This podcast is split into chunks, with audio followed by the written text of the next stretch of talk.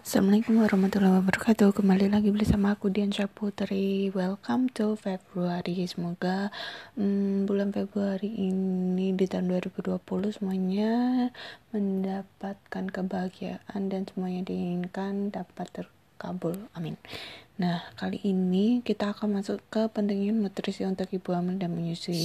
Tapi sebelum itu, buat kalian yang di Surabaya mau catering hmm, makanan sehat untuk ibu hamil, ibu menyusui maupun buat bayi yang lagi MPASI, bisa banget uh, pesan di midwife.hf uh, atau bisa lihat di um, apa namanya Instagramku di bagian um, di bagian atasnya itu bionya nanti kalian pencet aja ya. Nah balik lagi sekarang tentang pentingnya nutrisi untuk ibu hamil dan menyusui. Kehamilan sendiri itu uh, apa ya semuanya pasti nunggu dari suami dari ibu maupun dari keluarga besar. Apalagi uh, kehamilan pertama bukan dari anak pertama. Nah di sini tuh peran terpenting juga dari wanita itu sendiri yang sedang mengandung dari dia harus menimangnya, menjaganya, merawatnya hingga membesarkannya merupakan salah satu momen terindah dari uh, hidup. Nah, selama proses hamil sendiri uh, akan terjadi perubahan fisik. Ini tentu saja uh, sesuatu yang fisiologis ketika ibu hamil apa itu harus tercukupi nutrisinya tidak hanya untuk ibunya tapi juga untuk bayinya Nah, nutrisinya itu yang diasumsi berbeda dengan uh, saat wanita tidak hamil. Nah, sebagaimana kita tahu bahwa kehamilan itu ada tiga tahap, trimester pertama, kedua, dan ketiga. Trimester pertama itu gejala kehamilan akan mulai muncul uh, pada kam, ukuran kehamilan usia kehamilan 1 sampai 16 minggu. Ini terjadinya beberapa perubahan pada ibu hamil di antaranya membesarnya payudara, naiknya intensitas buang air kecil, sembelit. Nah, eh, terlambat datang bulan, perubahan emosional dan cepat merasa lelah. Kenapa bisa kayak gitu akan aku jelaskan di uh, podcast lainnya. Sekarang fokus ke nutrisi. Nah, perubahannya ini tuh ibu akan sering merasa mual, pusing terutama di pagi hari. Akibatnya pada trimester pertama trimester pertama ini uh, ibu hamil akan mengalami penurunan berat badan. Untuk itu, ibu disarankan sesering mungkin uh, makan dengan porsi kecil tapi sering biar uh, kayak bayi balik lagi ke bayi kan. Kalau bayi itu dua jam sekali. Nah pada trimester pertama ini tahap perkembangan janin sudah sampai pada pembentukan berbagai organ yang mulai lengkap pada usia kandungan 11 minggu. Sedangkan pada 12 minggu otak dan sel sarafnya uh, berkembang dengan cepat. Untuk mendukung perkembangan otak saraf janin ibu hamil pada trimester pertama sangat membutuhkan asam folat nah ini juga diberikan sebelum ibu hamil untuk mempersiapkan proses kehamilan itu sendiri biar nggak terlambat. Nah, kenapa sih untuk mencegah anemia dan mencegah terjadinya cacat lahir pada bayi? Karena itu lagi proses pembentukan um, tubuh bayi ya. Nah, untuk trimester kedua sendiri yaitu usia kehamilan 17 sampai 32 minggu dapat dikatakan sebagai tahap paling nyaman dibandingkan dua tahap lain karena rasa mual dan lemas sudah mulai hilang pada akhir trimester pertama. Perubahan yang paling nampak kalau trimester kedua itu uh, perutnya semakin membesar, sedangkan hal yang membahagiakan juga uh, quickening yaitu gerakan pertama pada janin uh, mulai mengisap jempol, berguling, bergerak, menendang bernapas, menelan, mengenali cahaya, bahkan mendengar suara dari luar. Makanya uh, setiap ibu hamil saya selalu anjurkan untuk dibacakan doa, didengarkan ngaji. Bahkan sekarang ada teknologi yang canggih bisa uh, sekolahkan bayi dari, sejak di dalam hamil. Nah, Sebenarnya tidak perlu teknologi itu dengan uh, bapak ibunya mengucapkan kata-kata yang baik buat bayinya, insya Allah bayi itu akan mempengaruhi psikologinya. Nah, nutrisi sendiri itu menjaga dan mendukung perkembangan janin di masa kehamilan ini adalah menambah asupan protein, karbohidrat, dan aneka vitamin, pembentukan cairan ketuban, plasenta, sel otot janin, dan membantu pertumbuhan serta perkembangan janin. Karbohidrat merupakan sumber energi untuk ibu hamil dan jumlah energi yang diperlukan pada trimester ini lebih besar dari trimester pertama. Vitamin akan berfungsi pada pembentukan tulang rawan, sendi, dan kulit janin. Sedangkan pada ibu hamil, vitamin berfungsi mencegah hipertensi.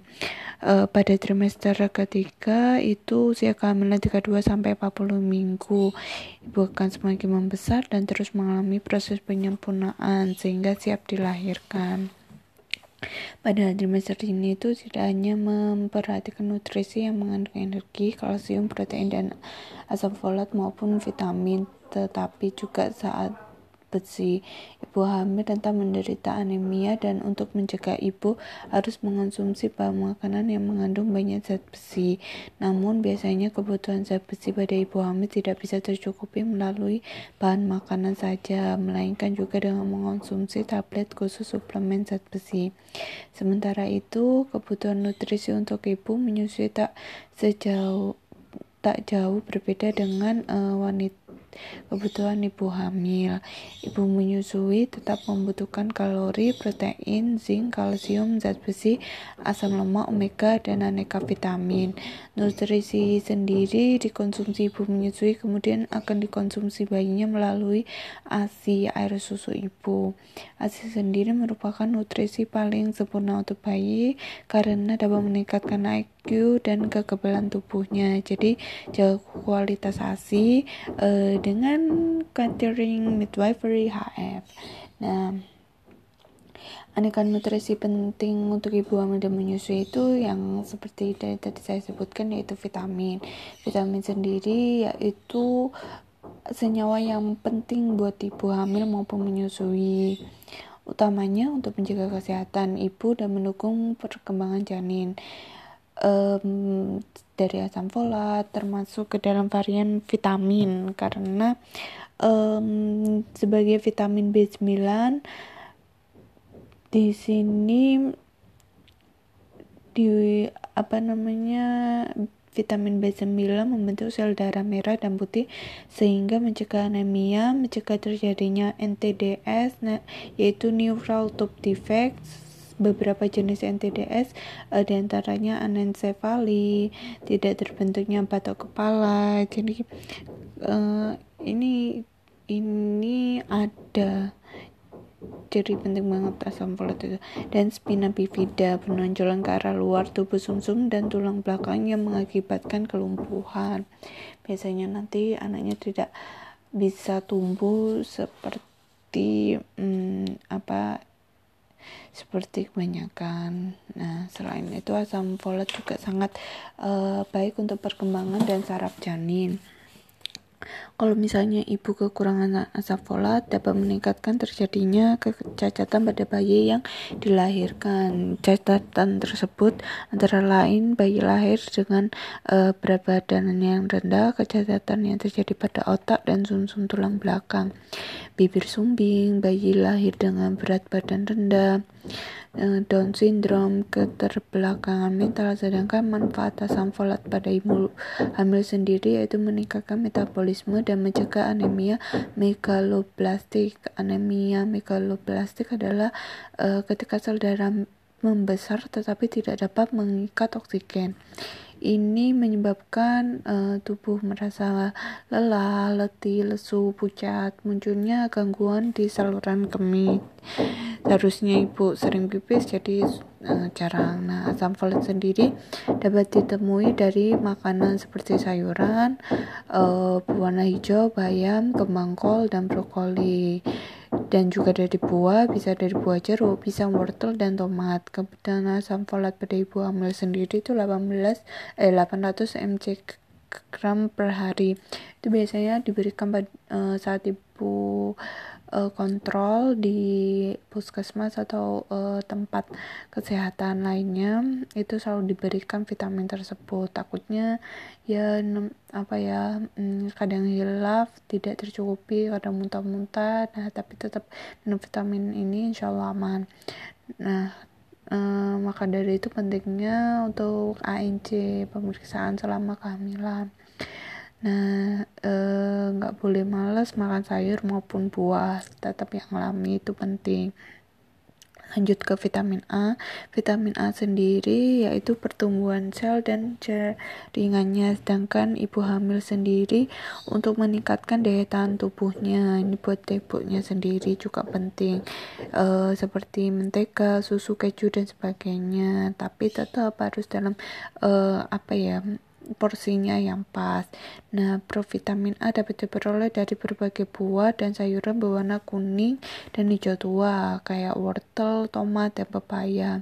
Kekurangan konsumsi vitamin A itu dapat menyebabkan gangguan pertumbuhan janin.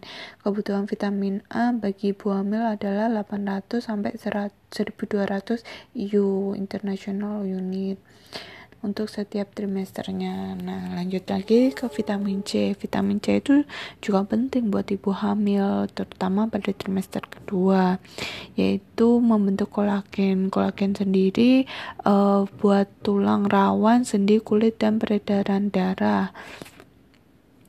Selain itu, vitamin C juga berfungsi membantu penyerapan zat besi sehingga dapat membantu mencegah penyakit anemia. Sedangkan kekurangan vitamin ini menyebabkan terjadinya hipertensi saat kehamilan ya, atau preeklamsi. Ini menjadi satu uh, ranking satu untuk kematian ibu pada saat hamil. Nah, bahkan menyebabkan keguguran buat yang kehamilannya di bawah itu ya. Nah, untuk melihat fungsi pentingnya, ibu hamil sendiri disarankan mengonsumsi vitamin C sejumlah 70 mg per hari. Sumber utama vitamin ini berasal dari buah-buahan seperti jeruk, anggur, pepaya, dan stroberi, serta sayuran seperti daun katuk, tomat, kubis, brokoli, paprika, paprika atau paprika sih Nah, aku biasanya nyebutnya paprika, kiwi, kembang kol, dan blewa. Lanjut ke vitamin D itu um, untuk ibu menyusui juga penting. Ini membantu pertumbuhan tulang dan gigi pada janin. Kalau misalnya ibu hamil kekurangan vitamin ini itu uh, bisa menjadi osteomalacia dan rakitis pada janin apa sih itu? Yaitu kelainan tulang sedangkan rakitis itu e, melemahnya tulang anak. Vitamin D yang akan banyak dijumpai pada berbagai bahan makanan seperti susu kuning telur dan ikan laut. Nah di sini tuh penting banget. Susu kuning telur itu waktu hamil itu penting. Tapi setelah hamil yang dibutuhkan justru putih telur itu untuk um, apa namanya mempersatukan jahitan-jahitan dari sesar maupun normal itu itu sangat penting. Nah, vitamin K, vitamin K itu dipenuhi dari menu sehari-hari. Namun e, jarang jarang ibu hamil yang mengkonsumsi vitamin tersebut. Ini menyebabkan perdarahan bagi bayi yang baru dilahirkan. Kenapa sih? Karena plasenta tidak dapat mengantarkan lemak dan vitamin K dengan baik. Nah, fungsi hati bayi yang belum sempurna sehingga hati belum mampu menghasilkan protein yang memudahkan pembekuan darah. Pada awal dilahirkan, usus bayi tidak memiliki bakteri penghasil vitamin K. Vitamin K yang terkandung dalam ASI terlalu sedikit. Jadi, eh, buat ibu yang jarang jarang pernah mengabaikan, jangan pernah mengabaikan asupan vitamin K eh, vitamin K dari kuning telur dan sayuran hijau seperti bayam, kangkung, dan daun singkong pada kalori e, fungsinya untuk meningkatkan metabolisme tubuh dan sebagai sumber energi tenaga sesuai dengan tingkat perkembangannya. Maka kebutuhan ibu hamil tiap trimesternya berbeda. Pada trimester pertama ibu hamil membutuhkan karbohidrat sebesar 180 e, kilokalori. Sedangkan uh, ke trimester kedua itu dan ketiga yaitu karbohidratnya 300 kilokalori jadi lebih banyak. Ini makanan yang mengandung kalori setara dengan itu. Dari beras giling itu 360 kilokalori jagung 307 gaplek kedelai pohon daging ayam daging sapi telur bebek tempe kedelai murni telur ayam ikan segar semua bisa didapatkan di midwifery HF nah si protein sendiri um, Fungsinya itu banyak banget dari membangun pertumbuhan badan calon bayi, mulai dari pembentukan sel menjadi tubuh utuh kurang lebih tiga setengah kilogram, membentuk ari-ari atau plasenta sebagai saluran makanan untuk calon bayi, membentuk cairan ketuban, tempat janin dan atau anak berlindung, membentuk pembentukan sel otot janin, pembentukan eh pertumbuhan plasenta, plasma protein, cairan amnion, cairan ketuban, jaringan uterus, jaringan pada rahim, hemoglobin, sel darah merah. Kalau protein pada ibu menyusui itu untuk melindungi bayi dari berbagai virus dan bakteri karena protein mengandung imunoglobulin A dan lisosom. Ini meningkatkan pertumbuhan dan kematangan usus serta mendukung pertumbuhan bakteri baik dalam usus, uh, meningkatkan daya penyerapan zat besi pada tubuh, meningkatkan daya tahan tubuh. Kebutuhan protein ibu hamil setiap harinya itu 12 gram. Kalau ibu menyusui itu 16 gram. Itu 6 bulan pertama karena bayi diberikan hanya ASI saja dan 12 gram uh, usia 7 sampai 12 bulan. Protein ini bisa didapatkan dari tumbuhan uh, yaitu protein nabati dan hewan protein hewani. Sumber protein nabati meliputi kacang hijau, kacang tanah, kacang kedelai, wijen, tahu, tempe, dan daun kato. Hmm, kalau misalnya hewani dari daging, telur, dan ikan itu kadar proteinnya dari 18, eh 12,8 gram sampai 18,3 yang paling banyak yaitu tempe kedelai murni. Eh sorry daging sapi. Ya iyalah banyak. Oh jagung juga bisa. Jagung 7,9 beras giling 6,8 jadi satu tipe makanan itu bisa dapat banyak ya ibu-ibu makanya harus walaupun mual-mual justru yang mual-mual itu harus makin sering makan tapi juga harus dikontrol biar berat badannya tidak banyak karena bisa menyebabkan obesitas obesitas hipertensi preeklamsi gitu itu Nah, sekarang ke zat besi. Zat besi sendiri e, dari sel darah merah berkurang hingga 30%. Maka dari itu, saat hamil zat besi lebih banyak dibandingkan sebelum hamil dan jangan sampai kebutuhan zat besi ini eh, nggak uh, tercukupi karena zat besi jika kurang mengakibatkan anemia, bayi lahir prematur, bayi lahir dengan IQ rendah, mengganggu proses persalinan, bahkan akibat yang lebih fatal yaitu meningkatkan resiko kematian pada ibu hamil. Sangat penting bukan uh, besi ini sendiri. Berbeda tiap trimesternya. Dari trimester 1 hingga ketiga itu dari uh, yang paling rendah hingga paling tinggi. Nah Zat sendiri banyak keluar melalui air susu. Untuk menggantikannya, ibu hamil harus mengonsumsi bahan makanan mengandung zat besi minimal 1 mg per hari, sehingga kesehatannya nggak terganggu dan mutu air susu tetap terjamin. Berbagai sumber makanan yang mengandung zat besi di antaranya dari daging sapi, ikan baronang, oatmeal, kacang, kacang lentil, sayur hijau, kering lalu ke kalsium kalsium sendiri. Um,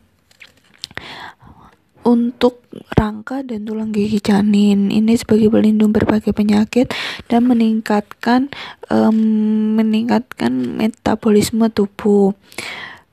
Kalsium sendiri meningkatkan seiring perkembangan janin dan kebutuhan paling besarnya yaitu uh, saat trimester ketiga. Di sini kalau misalnya kekurangan kalsium bisa menyebabkan praeklamsi. Nah, uh, biar nggak terjadi itu harus mengkonsumsinya 1000 mg per harinya bisa didapat dari beras giling, daun katuk, beras tumbuk, kentang, kacang kedelai, kacang hijau, biji jambu mete, daun singkong, bayam rebus, daun poh-pohan, belut teras, sidri, toge, segar pisang, salim. Nah, fosfor, fosfor sendiri um, untuk sama untuk tulang dan gigi janin. Ini contohnya susu daging hati dan keju. Asam lemak esensial yaitu tidak dapat disintesis di dalam tubuh. Namun bisa didapat dari makanan. Asam lemak ini dibagi menjadi dua. Yang pertama dari asam alfa alfa lenolenat atau omega 3, yang kedua asam linoleat dan omega 6. Di dalam tubuh, omega 3 akan diubah menjadi asam lemak, yaitu LNA, asam alfa lenolenat, dan EPA, eicosapentadenoat, dan DHA, dokosa hexaenoat. Nah, ini biasanya banyak yang jual kan DHA, DHA. Sedangkan omega 6 itu diubah menjadi AA, arachidonic acid. Asam lemak tersebut berperan dalam proses pengembangan sel neuron untuk kecerdasan otak anak, pembentukan penglihatan janin, terutama retinanya mencegah munculnya penyakit degeneratif atau penyakit turunan. Ini penting buat uh, asam lemak esensial untuk janin. Ibu sendiri bisa mendapatkan nutrisi asam lemak esensial dari ikan tongkol, cakalang, rumput laut, dan ganggang. Yodium atau garam. Nah, ini bahan baku hormon tiroksin, tiroksin yang berpengaruh terhadap pertumbuhan fisik dan otak anak yodium itu penting buat ibu hamil dan menyusui. Pemberian dua kapsul yodisium pada trimester pertama menentukan perkembangan dan pertumbuhan janin maupun ketika nanti telah dilahirkan. Perkembangan anak dari ibu yang mendapatkan dua kapsul atau dua dosis uh, yodisium pada trimester pertama kehamilan umumnya lebih baik dibandingkan dengan perkembangan anak dari ibu hamil yang hanya mendapatkan dua kapsul yodium pada trimester kedua dan ketiga. Nah, Ibu hamil yang kekurangan zat ini menyebabkan keterbelakangan mental dan penyakit kondok pada si anak yang harus dihindari selama uh, untuk ibu hamil dan menyusui itu lalapan mentah karena mengandung parasit toksoplasma kadang kan kayak petani itu menyemprotkan pupuk yang banyak gitu kan. Nah si parasit sendiri itu bisa menginfeksikan dan menyebabkan kelahiran dini. Ini sebaiknya dihindari saat hamil karena benar-benar ingin apa jika benar-benar ingin mengonsumsinya pastikan kebersihannya jadi harus dicuci.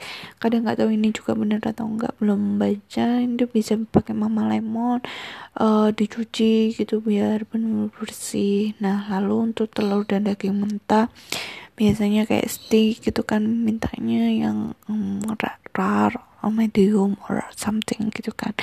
Nah si saat hamil itu sebaiknya dikurangin karena yang sesuatu yang mentah yang tidak matang itu bakteri salmonellanya itu masih ada bisa menyebabkan diare pada ibu hamil. Nah, keju lunak dan susu non pasteurisasi ini banyak terkandung bakteri listeria. Bakteri ini bahaya karena bisa berdarahan, bayi lahir prematur, bahkan keguguran. Rokok tentu aja, jangankan ibu hamil. Yang tidak yang tidak hamil pun uh, itu termasuk bahaya karena di dalamnya ada baterai baterai jenis senyawa 400 di antaranya sangat berbahaya. Asap rokoknya terbukti menyebabkan bayi lahir dengan berat badan rendah, meningkatkan risiko sindrom kematian bayi mendadak, sudden infant death syndrome. Nih, sudden death itu yang paling sering, apalagi kehamilan pertama, bibir sumbing, dan kelainan jantung. Nah, mie instan sendiri itu mengandung MSG kelebihannya MSG itu dari Chinese Restaurant Syndrome ini uh, bisa jadi pusing, jantung berdebar, sesak nafas. Nah, makanya harus dihindari. Terus jenis ikan juga beberapa harus dihindari.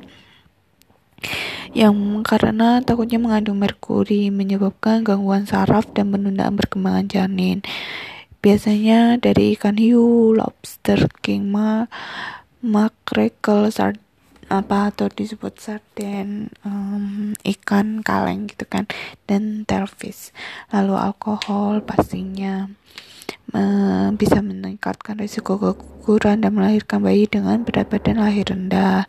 Kafein tentu saja dapat dihindari uh, mencegah terjadinya anemia pada si ibu. Kopi dan teh teh itu ada dan kafeinnya ya perlu diketahui.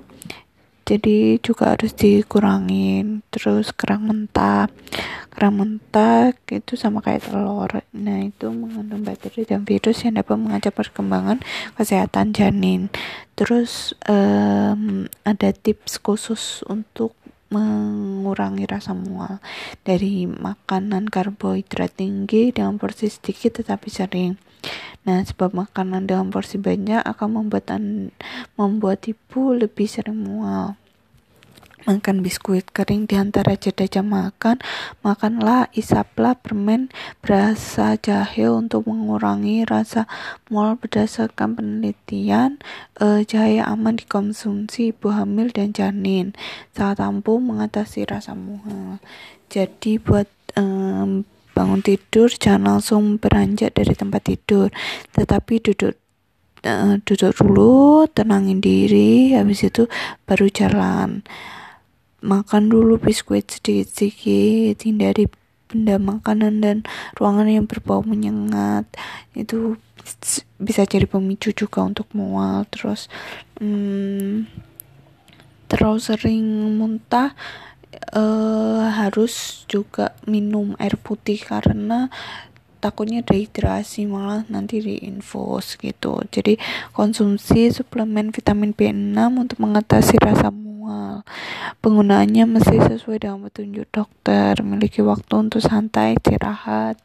Uh, tip untuk ibu menyusui sendiri makan dengan nutrisi yang cukup seperti karbohidrat, protein lemak, vitamin dan mineral, ditambah vitamin dan suplemen asam folat, susu dan mengonsumsi buah serta sayur-sayuran. Salah satu sayur yang sangat membantu melancarkan produksi ASI adalah uh, daun lau, daun katu pola hidup juga harus dibenerin tidak merokok tidak minuman beralkohol istirahat yang cukup hindari stres tetap jaga kebugaran tubuh senam. Nah ini senam juga uh, bakalan ada di programnya midwifery.id